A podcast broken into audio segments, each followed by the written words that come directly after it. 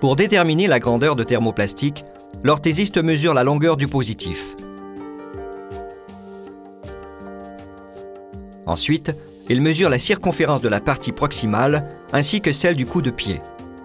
La largeur correspondra à la mesure de la plus grande des deux circonférences. Il transfère ensuite ces mesures sur la feuille thermoplastique.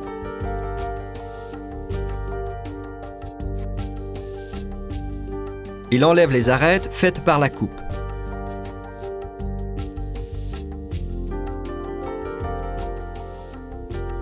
Ensuite, il nettoie la feuille de polypropylène avec de l'eau.